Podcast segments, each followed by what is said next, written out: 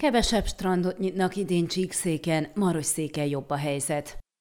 Szűkös listáról válogathatnak azok, akik szabadidejüket valamelyik csíkszéki strandon töltenék. A Csíkdánfalvi dugás fürdő még nem fogad vendégeket, de megfelelő időjárás esetén kinyitják. A Csíkszeredai strandot és a Borcsáros fürdő kültéri medencéjét nem nyitják meg idén.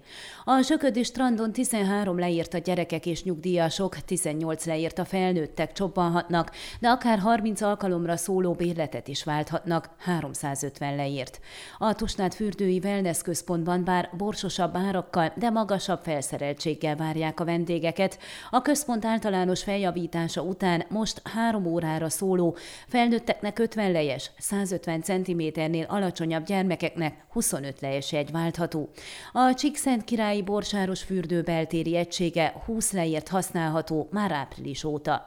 A térségben mindezek mellett a Homoródi lobogó fürdő és a Szentegyházi nosztalgia fürdő is alternatív alternatívát jelenthet, bár előbbi csak július elejétől, míg utóbbi június harmadikától fogad vendégeket, akár 12 darab három csillagos, idéntől üzemelő vendégszobák valamelyikébe is.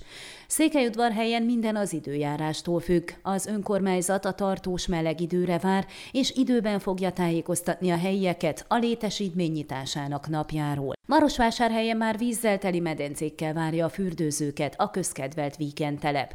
Mint az igazgató Mátyási Levente a Székelyhonnak elmondta, az 1,2 és az 1,8 méter mély medence már tele van, jelenleg töltik a csúszdás medencét. Az igazgató szerint június 1-én gyermeknapon még ingyen lehetett fürdeni a feltöltött medencékben, de ha az időjárás megfelelő, június első hétvégéjétől beüzemelik a jegypénztárakat is. Mint korábban beszámoltunk, idén egy felnőtt jegy 20, a gyermekjegy 15 le lesz, a marosvásárhelyiek 25%-os kedvezményben részesülnek.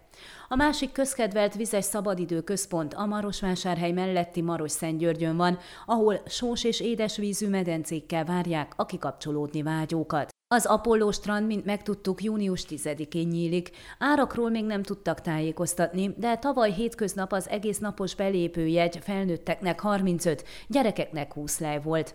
Szobátán is megvárják a vakáció kezdetét, június 10-ét a Fekete tó strandján, ahol egy melegített jó sós vízű medence van, de a sós tóban is lehet fürdeni. Itt tavaly egy napozó ágyas belépőjegy 40 lej volt felnőtteknek, aki megelégedett egy műanyag székkel, annak 30 lejt kellett fizetni, a gyermekjegy 20 lej volt. A közkedvelt medvetó a tervek szerint június 24-én nyit, míg kistestvére, a Magyarósi tó már fogadja a fürdőzőket. Mindkét helyre idén drágábban lehet belépni, míg a medvetó strandjára egy felnőtt belépő 40 lej, a gyerekek 30 leért válthatnak jegyet. A Magyarósi tó strandjára 30 és 20 lejt kell fizessenek a felnőttek és kiskorúak. Ez utóbbi helyen egész nap lehet fürdeni, nem kell egy és három óra között kiszállni a vízből.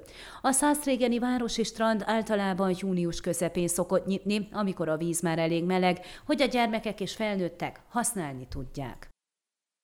Ön a Székelyhon aktuális podcastjét hallgatta. Amennyiben nem akar lemaradni a régió életéről a jövőben sem, akkor iratkozzon fel a csatornára, vagy keresse podcast műsorainkat a székelyhon.pro portálon.